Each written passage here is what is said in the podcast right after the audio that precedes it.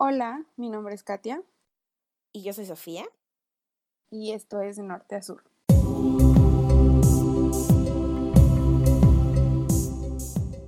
Hola, Sofía. Hola, ¿cómo andas? Bien, ¿y tú? Bien, aquí. Adaptándonos a la nueva normalidad. Que ni siquiera sé qué día es, güey. Día no sé qué. He visto muchos estados en Instagram que dice día y luego un signo de interrogación este, de la cuarentena, de que ya no saben ni qué día es. Sí, o sea, yo comencé como que subiendo una foto de día uno, vamos a hacer esto, día dos, y ahora ya estoy que, güey, ¿qué día es? El eterno domingo que ha sido esta cuarentena. Oye, sí, pinche año, o sea, enero duró un montón. ¿50 días? Sí. Sí. Y este, pero pasaban un buen de cosas en enero, ¿no? Febrero fue así como que no pasó nada y se fue súper rápido y marzo eterno y no pasó nada más que desgracias. Ya sé, ya sé, ya sé. Justo hace tiempo escuchaba un podcast de Hijos de la Web en el que hablan de que ahora con, con como estamos tan expuestos a la información en redes, pasan tantas cosas tan rápido que no nos acordábamos. Hacían un ejercicio y yo intenté hacerlo también en mi mente de que, por ejemplo, la persona que estaba como moderando el tema decía, noticia importante de enero, una de febrero, una así, o sea, el año pasado, del 19, y nadie se acordaba. O sea, nadie se acordaba de tanta cosa que pasa y de tanta cosa a la que estamos expuestos. Luego no sabes ni qué pasó, ni en qué mes pasó, o a veces pasan cosas y crees que fueron como hace mucho tiempo y realmente no, o al revés. pasar, sí. Es raro. Se altera la línea del tiempo. Sí, justo. ¿Y, ¿Y cómo vas de cuarentena? ¿Cómo te la pasas? Ay, terrible, amigos. O sea, los primeros días estuvo bien y padre y chala, pero ya ahorita sí extraño salir. Y no es que digas yo soy la persona que más salgo, pero o sea, sí como que extraño un poquito la, la obligación de salir, ¿no? O sea, de tener que ir este, a mi servicio social, de tener que ir al gimnasio, cosas así, ¿no? Que no son así como que eso, wow, qué, qué padre, qué padre salida, pero ahorita digo, ay, no más, qué padre. Es que son cosas tan cotidianas que como que no las vemos, ¿no? O sea, hasta que ya no las puedes hacer. Sí, claro. hombre. Y tú pues sigues en el... Yo, mi vida sigue completamente normal, yo sigo yendo a trabajar. Lo único raro es que, bueno, pues mis papás sí están en cuarentena, mi hermano también. Entonces, este, sí se me hace raro que estén aquí todo el día porque cuando yo me voy, por ejemplo, en las mañanas ellos ya se habían ido a trabajar, yo soy la que entró más tarde, pero ahorita pues no, ya en las mañanas tengo que ser como que menos ruidosa porque ellos siguen dormidos y también pues tengo muchas más precauciones al entrar y al salir de la casa, pues porque no los quiero, ellos sí están haciendo su cuarentena. Este, yo sigo trabajando y seguiré trabajando porque hashtag maldito capitalismo, a las empresas no les importamos este, afortunadamente en la empresa ya más o menos pararon labores, pero como toca cierre de mes y cosas de, del departamento en el que yo estoy, sí. vamos a estar sí, este, yendo todavía, pero nada más los de mi departamento. Entonces sí me pone como que un poco más tranquila ya no convivir con tanta gente, porque, o sea, trabajo en una empresa grande donde hay mucha, mucha gente, que igual yo no tengo contacto con todos, pero no es lo mismo convivir ahora con los, no sé, 10 de mi departamento que con los más de mil que hay generalmente, ¿no? Entonces, sí, pero la verdad es que yo había estado muy tranquila por lo que te había dicho que no tenía redes y esas cosas. Sí, claro. Pero, o sea, ya me estoy paniqueando de que veo que cada vez más personas, por ejemplo en Instagram, es la única red social que tengo, y conversaciones con mis amigos o con mi familia, que veo que cada vez más personas están ya en cuarentena y que sus trabajos les dijeron ya no vengan y yo sigo yendo. Entonces sí me está dando ya más miedo y luego también el ver en la calle cada vez menos gente este y que yo tengo que seguir saliendo, oh, eso sí me da ya un poquito más de paranoia, como que sigo tranquila, o sea, no, como que no la he perdido todavía, pero sí ya estoy un poco más asustada, la verdad. Pero tú vas en tu carro, ¿no? Sí, afortunadamente ahorita no, No tengo que usar el transporte público porque creo que eso sí ya me pondría más loca. Ajá, sí. Este, todavía hace un año andaba en transporte público, entonces si estuviera así hace un año, pues la verdad qué miedo. Sí. Pero no, voy en el carro, voy solita todos los días, voy y vengo y ya, o sea, he salido de que por comida, por cosas del mandado, para, igual, para que mis papás no salgan, porque pues de todos modos ya estoy saliendo yo. Este, he salido esas cosas, pero se siente raro, no sé, se siente muy rara la calle, se siente un ambiente como muy tenso. Sí, o sea, todos están angustiados. Aunque, fíjate que, no sé, o sea, por ejemplo, ayer tuve que ir a la dentista, quería cancelar mi cita, pero tuve que ir porque, bueno, yo traigo brackets, para los que no sepan, y traigo unos aparatos extraños ahí de, de fierro, y traía uno movido, y ya tenía un buen con el dolor, y luego como que me lo quitaron con, con medicina, y luego porque traía algo movido, aparte traía un dientito como inflamado, una encía. Mm. Entonces ya se me había quitado con medicina y luego ya me volvió a dar. Entonces dije, no, ya tengo que ir. Este. Y había mucho, eh, fui, la agendé lo más temprano posible en la mañana para no toparme con tanta gente. Y mi dentista está enfrente de una plaza de aquí de la ciudad y había un chorro de gente. Y yo así como que, ¿por? No, eso me molesta mucho que hay gente que le vale gorro esto. Ajá, o sea, y luego deja tú, eran como que muchos viejitos y yo, señores, por favor. No sé. Sí, estuvo, estuvo extraño, pero este, y como que no entiendo por qué, como que se lo están tomando tan a la ligera. Sí, el fin de semana pasado, este, hubo fiesta en dos casas de, pues, de mi calle, ¿no? Y yo es como que, güey, ¿qué, qué, ¿qué les pasa? y aparte, este, últimamente salió el hashtag de si no me mató el amor, no me va a matar el virus. Ay, no. Y la gente sale, hace como que es un pequeño challenge y es como, oh, Dios mío, no. ¿Qué? O sea, como de que, ya te entendí como, no, qué horror. O sea, por ejemplo, otro día yo vi, este, para gente que no sepa aquí de que en el 2010 y así se puso horrible de balaceras y así. No sé si te acuerdas. De que en el norte era como que horrible. Eso cuando era Calderón. Ajá. Entonces pusieron así de que en Instagram, pero no era un, o sea, yo vi como que el meme circulando en Instagram, pero no era un challenge, o sea, solo era un meme que decía de que eh, haber sobrevivido las balaceras del 2010 y que me mate el coronavirus no sería muy lagunero de mi parte. o sea, que sí está, está padre porque es coto, pero cuando lo hacen de en verdad salir es como que... De oh, challenge, eso ya También, o sea, ayer, viernes y ayer, eh, por mi calle se, se, escuchaban un chorro de, de fiestas, o sea, de pedas. Y es como, güey, no estamos de vacaciones. Mm. Entonces, no entiendo, no entiendo qué pasa. Pues es que la neta yo creo que la gente está como que en un estado de shock. Como de negación. Por el mismo miedo. Sí.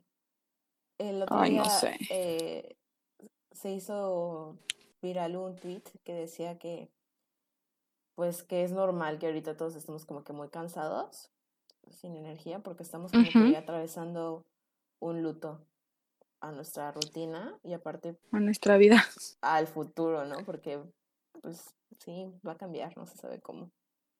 Ya sé, es que ajá, o sea, qué miedo porque justo ayer un tío que es médico nos decía de que es que tenemos que aprender a vivir con esto, así como le hicimos con la influenza, vamos a tener que aprender a vivir, o sea, por ejemplo, lo del gel antibacterial, bueno, al menos en mis círculos cercanos, de familia y conocidos, no era algo que se usara hasta lo de la influenza. Y ya cuando fue lo de la influenza fue como que se quedó la costumbre del gel antibacterial. Oye, lo de la influenza Entonces, ese tipo no de... tanto, ¿no? No sé, es que tengo entendido, miren, no sé, búsquenlo, en... estás chiquita, yo estaba en tercera secundaria creo, búsquenlo en Google, infórmense bien, pero lo, por lo que yo he escuchado, o sea, la influenza fue una enfermedad mucho más mortal, pero creo que menos contagiosa. O sea, ahorita está yendo todo demasiado se está saliendo de control demasiado rápido y creo que con la influenza no fue tanto así. Cuidado. Porque leyendo como que las estadísticas y tardó como que un año en que llegara como que al... Que se esparciera, ¿no? A la crisis, sí. Ajá, sí, se tardó más. Supongo que era algo menos contagioso, aunque fue más mortal. O sea, el, el índice de mortalidad de, ese, de esa enfermedad es más alta a la del coronavirus. Bueno, la del COVID. Entonces no sé bien qué onda. Pero yo tampoco me acuerdo tan bien porque mi hermano nació en esa época. Mi hermano nació el 30 de abril del 2009. y fue cuando estaba todo terrible. Ajá. Sí, fue cuando todo estaba muy terrible. Entonces, como que pues eh, estaba joven, estaba muy chiquita. Sí, estaba chiquita, o sea, tenía, no sé, como 13, 14 años. Y luego no tenía Facebook, por ejemplo. Tampoco tenía WhatsApp. O sea, sí tenía internet, pero no usaba como ese tipo de redes sociales donde hay tanta información. Y qué bueno, Y pues aparte, ajá, la situación de que teníamos un bebé en casa. Entonces, sí, claro.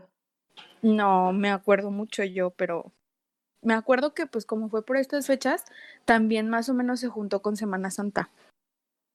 Entonces, este, también duramos un buen rato sin ir a la escuela, pero no me acuerdo qué tanto, o sea, no me acuerdo qué tanto duró esa cuarentena. Mm. No, pues.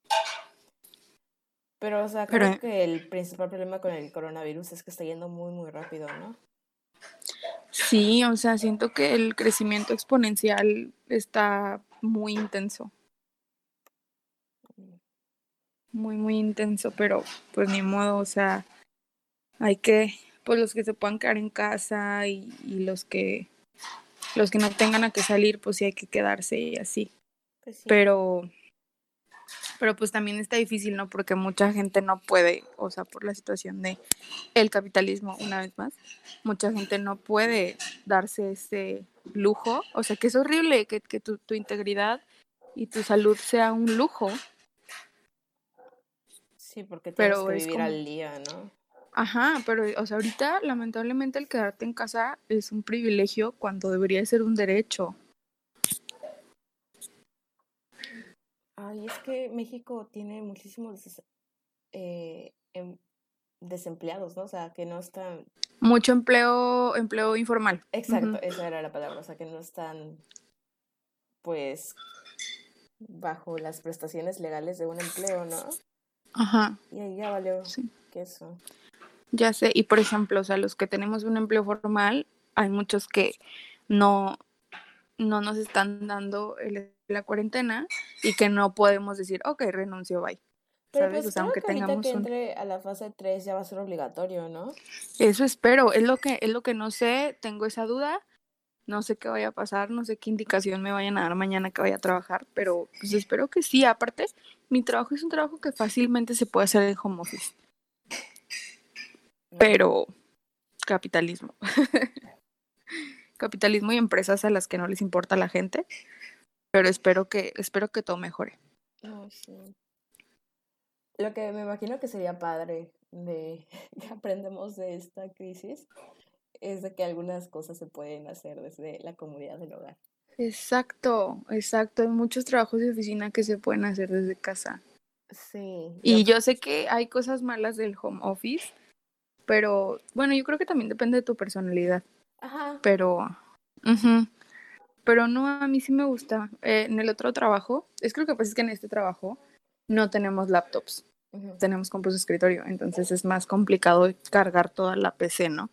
Pero en mi trabajo antiguo sí teníamos laptops y sí llegó a haber veces que estábamos enfermos, o sea, por ejemplo, yo me, enfermé un par de veces de cosas que, o sea, no estaba, no me sentía que súper mal, sí podía trabajar, pero sí iba a estar más a gusto desde mi casa entonces ahí sí me daban chance de, traer, de traerme la compu y trabajar aquí y la verdad es que a mí se me acomodaba súper padre. A mí sí me gustaba. Pero pues hay gente que no se siente a gusto. Pues sí, yo creo que son cosas que vamos a ir aprendiendo, ¿no? Porque también sí. es cierto que pues contaminamos el mundo. sí, ya sé. Pues de hecho es lo único bueno que, bueno, ah, es una de las pocas cosas buenas. Es una de las pocas cosas se siente muy feo decir que es bueno, pero sí, sí es bueno. Sí, se siente feo que, me sentí como el meme de Kim, there's people that are dying. Pero sí siento que hay que intentar ver algo bueno y algo bueno que yo estoy viendo ahorita es que se está limpiando el cielo, amiga. Sí. El agua y así, o sea, bueno, el agua así lagos y ríos así que están como en las ciudades. Este, justo, o sea, te digo, se siente horrible decirlo porque hay mucha gente muriendo en algunas partes, pero hace unos días vi una nota de en Italia, que es donde ahorita está terrible y qué horror que se mata tanta gente y que estoy muy triste por eso, pero y estresada y ansiosa.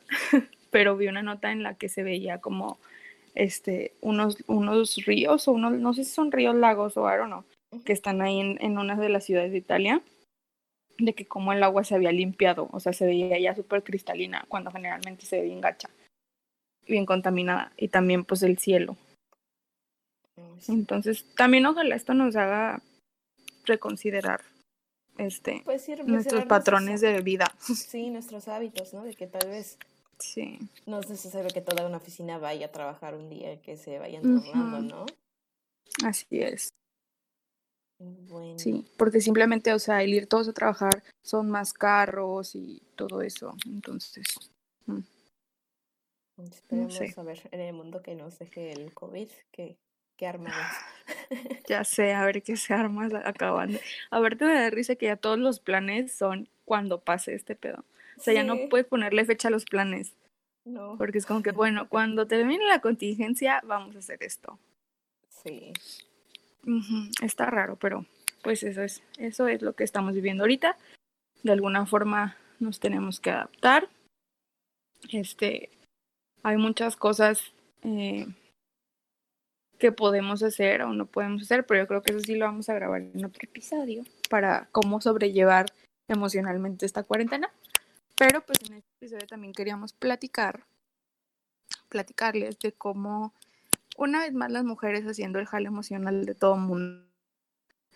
Y sale de cuidados, amigos. Este es un tema que ya teníamos rato queriendo platicar, ¿verdad? Sí, desde la primera temporada estamos diciendo que vamos a hablar de cuidados. Ajá, y pues, miren, vida solo hay una. Ojalá no nos moramos, así que hay que hacerlo ya. no vaya a pasar otra cosa, ¿verdad? Este, pues sí. ¿Quieres platicarnos darnos una breve introducción sobre los trabajos de cuidado que hacemos las mujeres? Ok, pues prácticamente sabemos que las mujeres tenemos como que, aparte de trabajar, tenemos una jornada en casa, ¿no?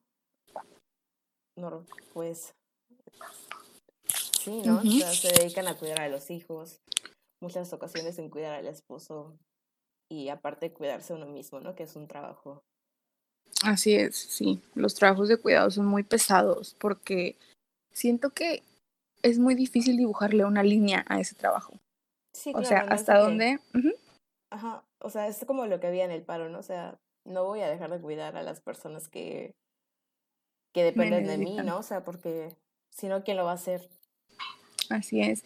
O sea, porque no solo, o sea, el cuidar siento que implica muchas cosas. Y esas muchas cosas están como, tienen una línea muy borrosa.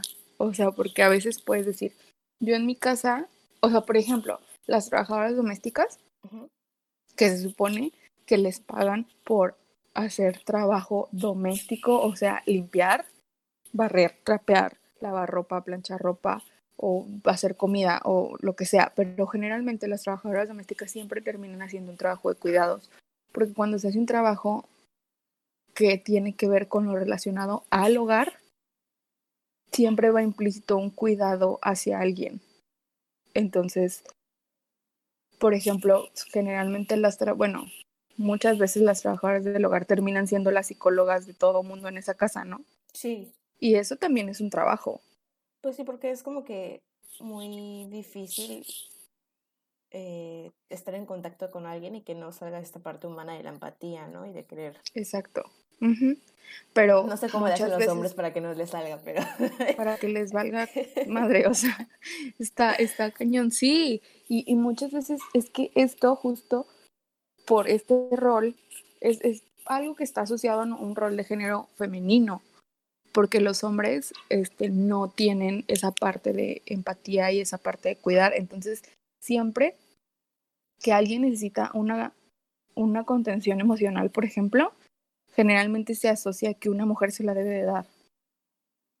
Sí. Y no tanto un hombre. Entonces siempre se carga esa parte a las mujeres.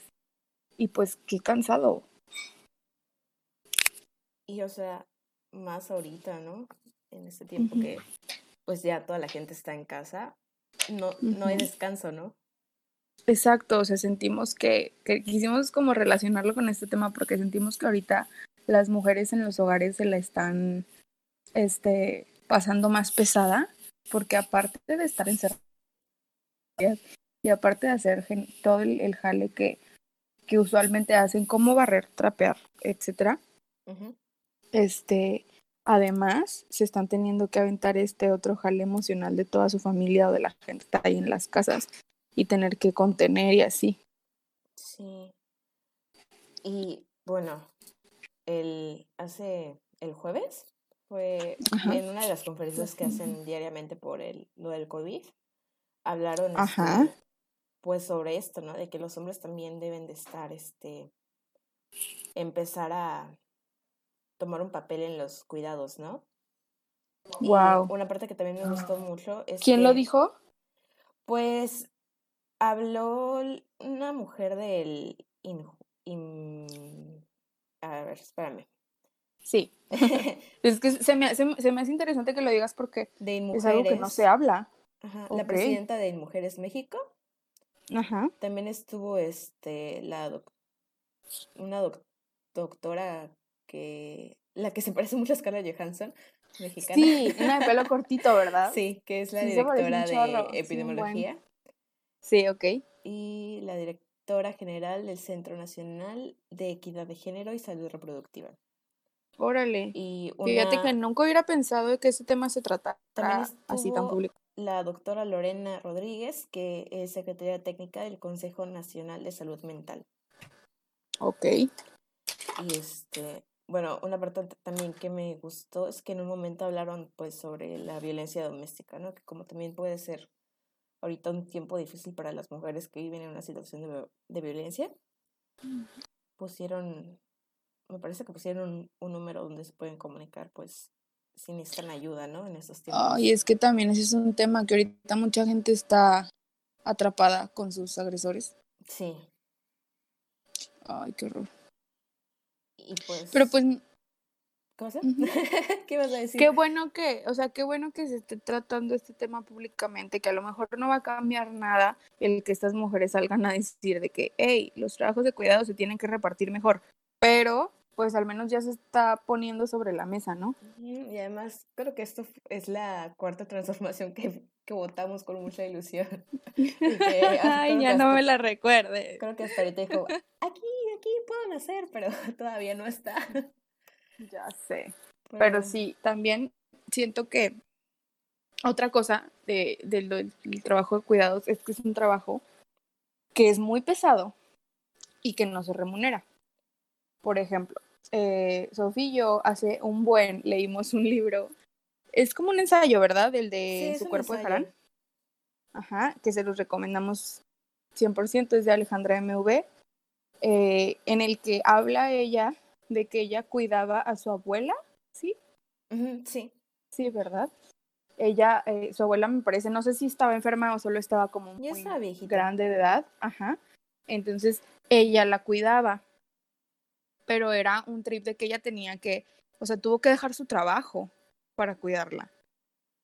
Y, y qué difícil es esta parte de que decir, ok, voy a dejar de trabajar para cuidar a un ser querido, pero pues también necesito comer, güey o sea, páguenme, ¿sabes? Porque es como raro el, el decir que necesitas una remuneración por pagar a alguien que se supone que lo haces como que, ay, sí, de corazón y esas cosas. Pero pues el corazón no basta para comer, ¿sabes? No, pero creo que en el caso de ella, como que su familia sí le ofreció el trabajo sí, sí, porque ella estaba desempleada. Sí, sí, la, sí le pagaban, pero me acuerdo esta parte en la que decía que ella se sentía como rara. Sí, porque... O sea, que sí, sí era como que extraño que le estuvieran pagando por hacer eso.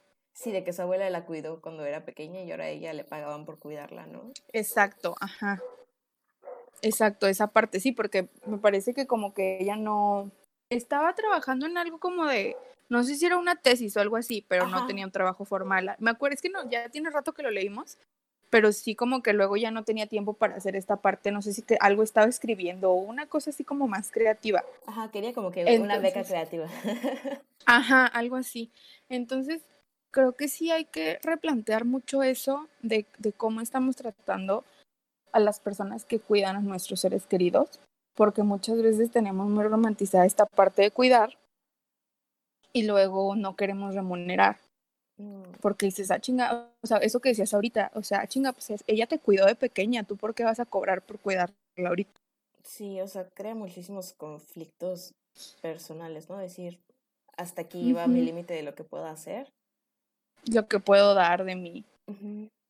Pero es que sí, es, es un jale muy cansado y creo que es un jale que pues se nos, se nos atribuye a las mujeres, o sea, porque hay una estadística que no la quiero decir porque no me acuerdo bien, pero sí es como que de las es del INEGI, igual y la busco, pero decía que las personas que, que cuidan a que obviamente las que cuidan niños en las casas son súper gran mayoría las mujeres.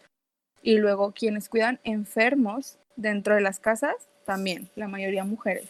Y las que cuidan simplemente adultos mayores, aunque no estén enfermos, la mayoría son mujeres. Entonces, este, este trabajo que es como que implícitamente dado a las mujeres.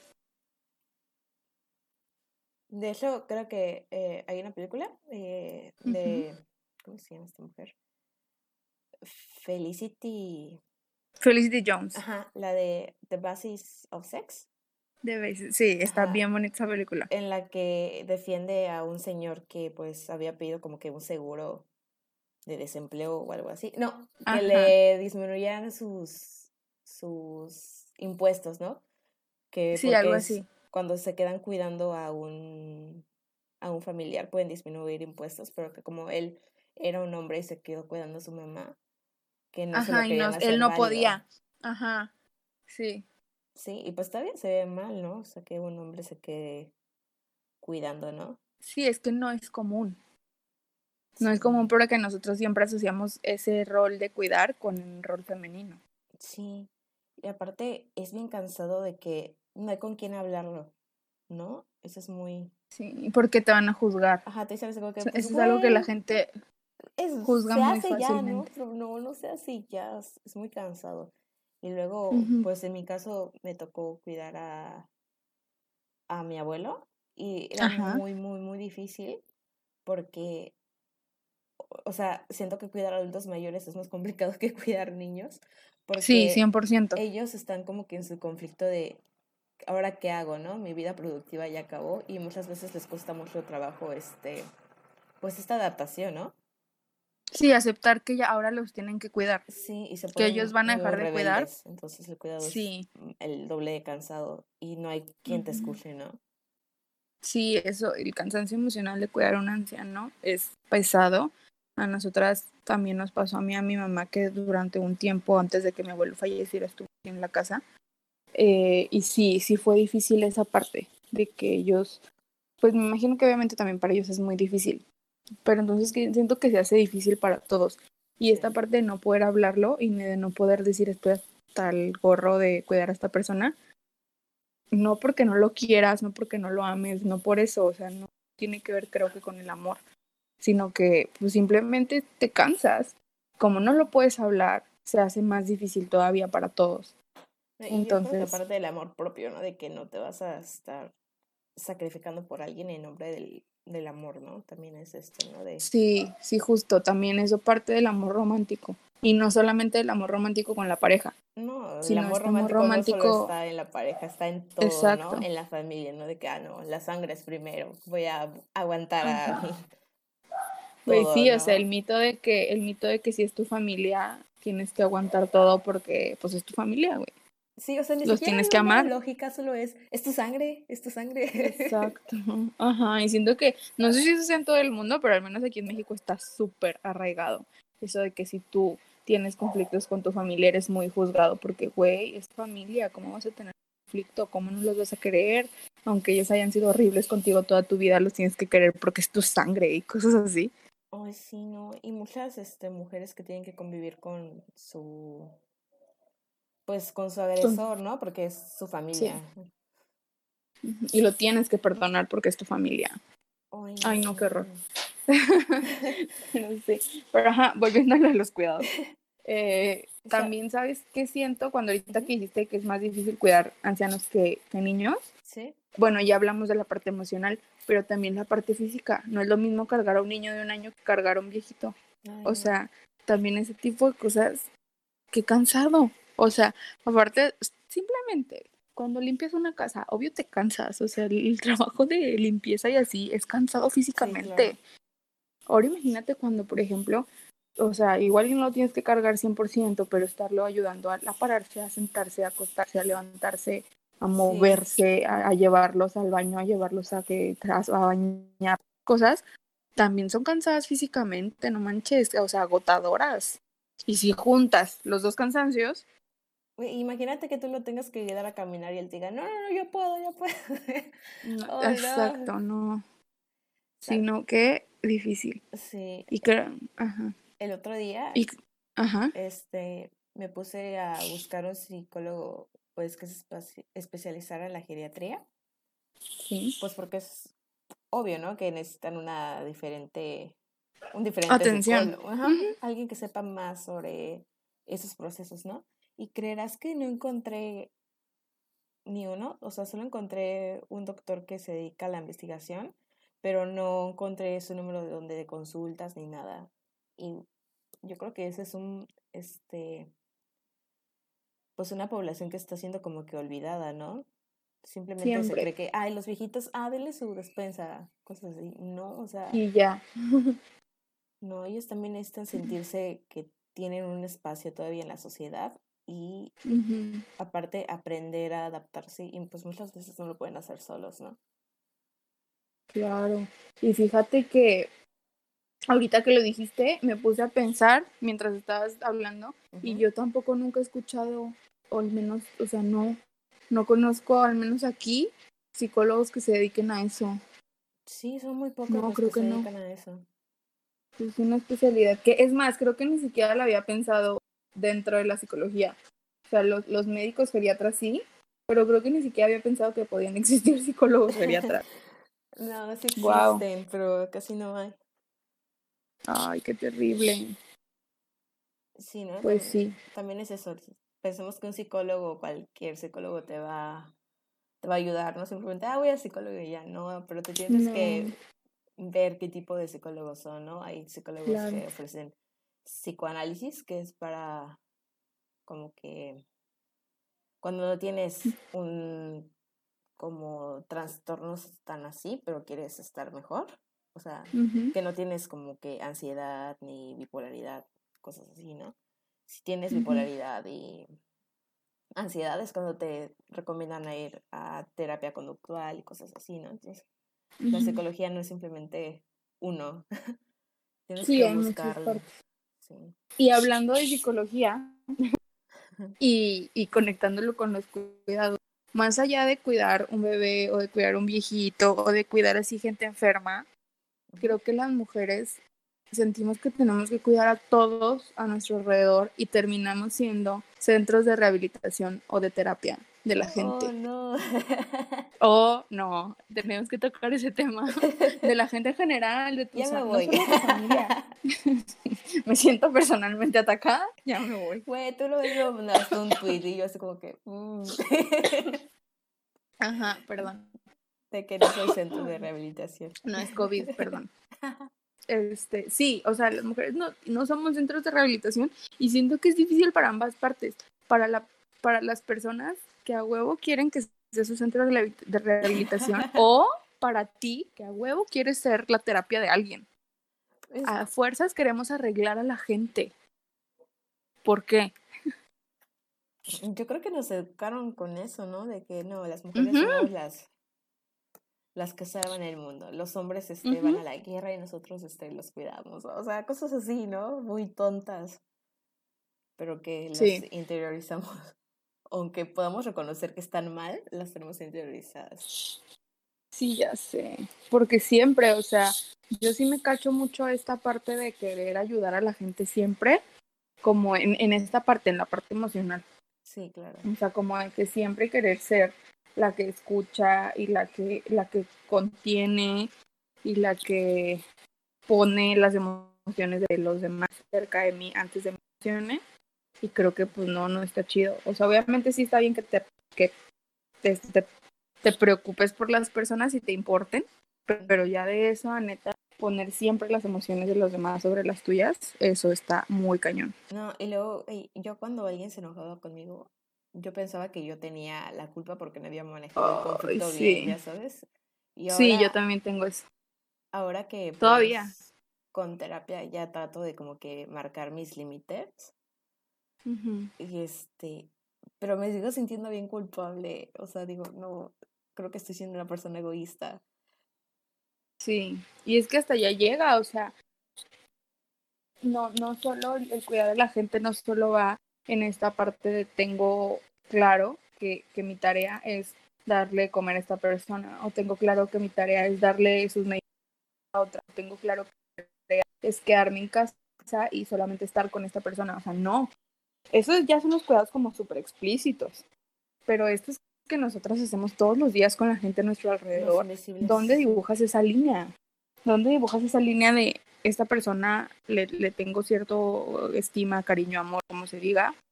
Y, hasta dónde dibujar la línea, ok, lo quiero y me importa. Ah, neta, estoy siendo su psicóloga de agrado. Sí, no, ay, a mí me cuesta muchísimo esta línea de hasta qué punto alguien es mi amigo y me preocupo por él y, y me puede contar sus cosas, hasta qué punto yo estoy tratando de resolverle la vida a alguien, ¿no? Sí, es que luego le queremos resolver la vida a todos y en el camino. Sí, súper borrosa. Y en el camino nos olvidamos de nuestra vida. Ay, sí. O sea, porque queremos andar arreglando a toda la gente. Y siento que eso también es un cliché o estereotipo o no sé cómo se diga de los dramas, o sea, de los dramas como novelas, películas, lo que sea, de, esta mujer que va a, a arreglar a un descarriado, o sea, de esta mujer que, ajá, de que no, no, no, es que tú lo vas a arreglar. Y todo, y que ajá, Sí, tú lo vas a cambiar y tú lo vas a hacer sentar cabeza y todas estas cosas que dices, güey, no, qué cansado. Ajá, que solo una mujer buena y paciente lo puede cambiar. sí, ándale eso. Ay, Güey, no. se sirve mucho daño. sí, estoy estresada de solo pensarlo. Ah. Y qué difícil, porque luego si, si el güey es un hijo de la chingada y luego se topa contigo y tú lo tienes que cambiar porque toda la gente te dice que tienes que hacerlo y porque tú misma te crees que lo cambia, pero el güey no va a cambiar, entonces al final la culpa, en vez de ser de él por ser un hijo de la chingada, termina siendo tuya porque tú no pudiste por cambiarlo. no, qué horror. Sí, por decir, ajá, ay no. Sí. Qué difícil. Estaba pensando que o sea, creo que ya hemos hablado de esto, ¿no? De la representación, ¿no? Por ejemplo, ahorita ya hay mujeres en las series y cosas así que son independientes, que pueden manejar en equilibrio todo. Ajá. Pero, a ver, ¿qué personaje masculino crees que tenga, o sea, que se dedique al cuidado de, de otro ser? No sé. Yo estaba pensando en los doctores de Grey's Anatomy. Ah, pues puede ser, fíjate. Owen con su bebé. Ser. Pero te fijas que es, es muy poco. O sea, es muy poco común. Es cierto. No, fíjate que no lo había pensado de esa forma. Pero es cierto, casi no hay este tipo de personajes masculinos que, que, se apropien del cuidado. O sea, estoy tratando de pensar en otro. Uy, porque aparte, o sea, siento que entre ellos mismos, como siempre, arruinando todo, si un hombre se queda en casa a cuidar a los hijos o a hacerse, hacer, ¿cómo se dice? Amo de casa, no sé cómo decirlo. Se burlen. O sea, si una, sí, sí, exacto, o sea, si la mujer es la que sale a trabajar y él es el que se queda en casa a hacer el trabajo, que al final es un trabajo, este, saca, este, tener una casa limpia y tener comida y, y cuidar a, a quien se quede ahí eso es como motivo de burla y eso es de que pinche mandilón, no, eso es que molesta mantenido. En las series, cuando llega a pasar esa situación de que el hombre se queda cuidando la casa, empiezan los conflictos este, de pareja. Claro, el ego de que, de que cómo es que tú vas a sostener la casa y no yo. Claro, no. Se me hace muy curioso que la única serie que pueda recordar así como que perfectamente que un hombre cuida es Chris Anatomy. Y pues es que es una serie escrita por una mujer, ¿no? Justo. Yo creo que se hizo hombres imaginarios, así quiero que sea. La mayoría de los capítulos son escritos, producidos, dirigidos por mujeres. O sea, también participan hombres en estas cosas, pero es casi 100% mujeres. Y sí, tienes toda la razón. Dicen, ¿cómo quiero que sea mi hombre? Ah, pues así va a ser este. ya sé, el sueño. Es que también siento que ahí pues entrar la parte de la masculinidad frágil. De que entre ellos mismos no pueden ver que ellos sean los que dan cuidados y no, no ser los cuidados. Es que ni se los atendidos. ¿Cómo van a cuidar a alguien más? sí, exactamente. Sí, sí, vatos, tengan más responsabilidad afectiva, por favor. Oye, creo que Aunque a este punto ni siquiera creo que nos escuchen los hombres. Yo tampoco. no. Y yo creo que si nos llega a escuchar un hombre, pollo. ya sé. Pues es él, es un pedo. ya sé. Pero sí. Ay, no. Qué, qué difícil todo. Pero, pues sí, pónganse las pilas, ayuden a las personas que, que ahorita están todos en casa. Tú no manches, pónganse entre todos a hacer las cosas que se necesitan hacer en la casa y no pretendan dejarle todo el jale a, a una mujer porque no está bien, no sé, no sé, o sea, para mí es algo tan obvio que no sé cómo explicarlo de que, güey, o sea, los trabajos domésticos y los trabajos de cuidado deben ser equitativos. ¿Por qué tendríamos que estar explicando esto a estas alturas? Ay. Sí. Y pues sí, o sea, este es un, un, tiempo difícil en que todos necesitamos participar, ¿no? No solo dejarlo hacia las mujeres. Y yo creo que también es un tiempo en que podemos reflexionar lo que, cómo han actuado y cómo se pueden, este, o sea, crear una nueva rutina durante este tiempo de cuarentena y cómo van a aplicarla en, en el nuevo mundo. Ya en su vida después de, o sea, cómo, va, cómo van a seguir teniendo hábitos chidos después de la cuarentena. Exacto. Ahora el mundo va a ser después de cuarentena. Sí, ya sé, es como que va a ser, esto va a marcar una antes después en la sociedad. O sea, antes del COVID y después del COVID. Pero bueno, yo creo que esto fue todo, ¿verdad? Sí. Este, les recomendamos el libro que es un libro muy cortito, eh, que se llama En su cuerpo dejarán o Su cuerpo dejarán.